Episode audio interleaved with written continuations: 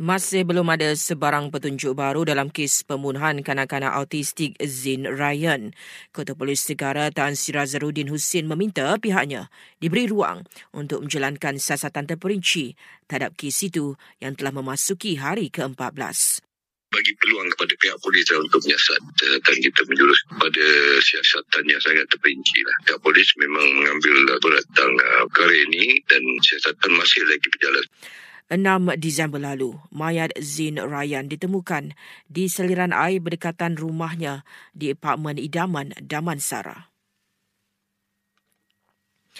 Yang di-Pertuan Agong menitahkan rakyat agak cakna kepada peningkatan kes COVID-19. Sri Paduka juga menasihatkan rakyat khususnya golongan rentan dan warga emas untuk mengamalkan SOP bagi mengelakkan diri dari dijangkiti.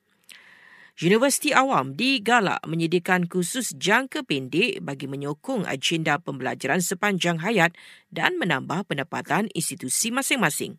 Menurut Kementerian Pendidikan Tinggi, permintaan global bagi kursus itu sememangnya tinggi malah universiti terkemuka dunia juga giat menawarkannya.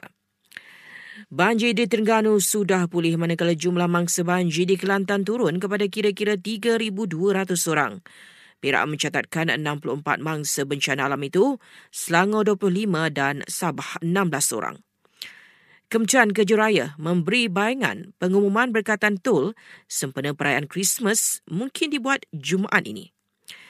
Dan Israel menjadikan Hospital Al-Rauda di Gaza yang diserangnya sebagai berek tentera dan mengurung 240 penduduk Palestin sebagai tebusan.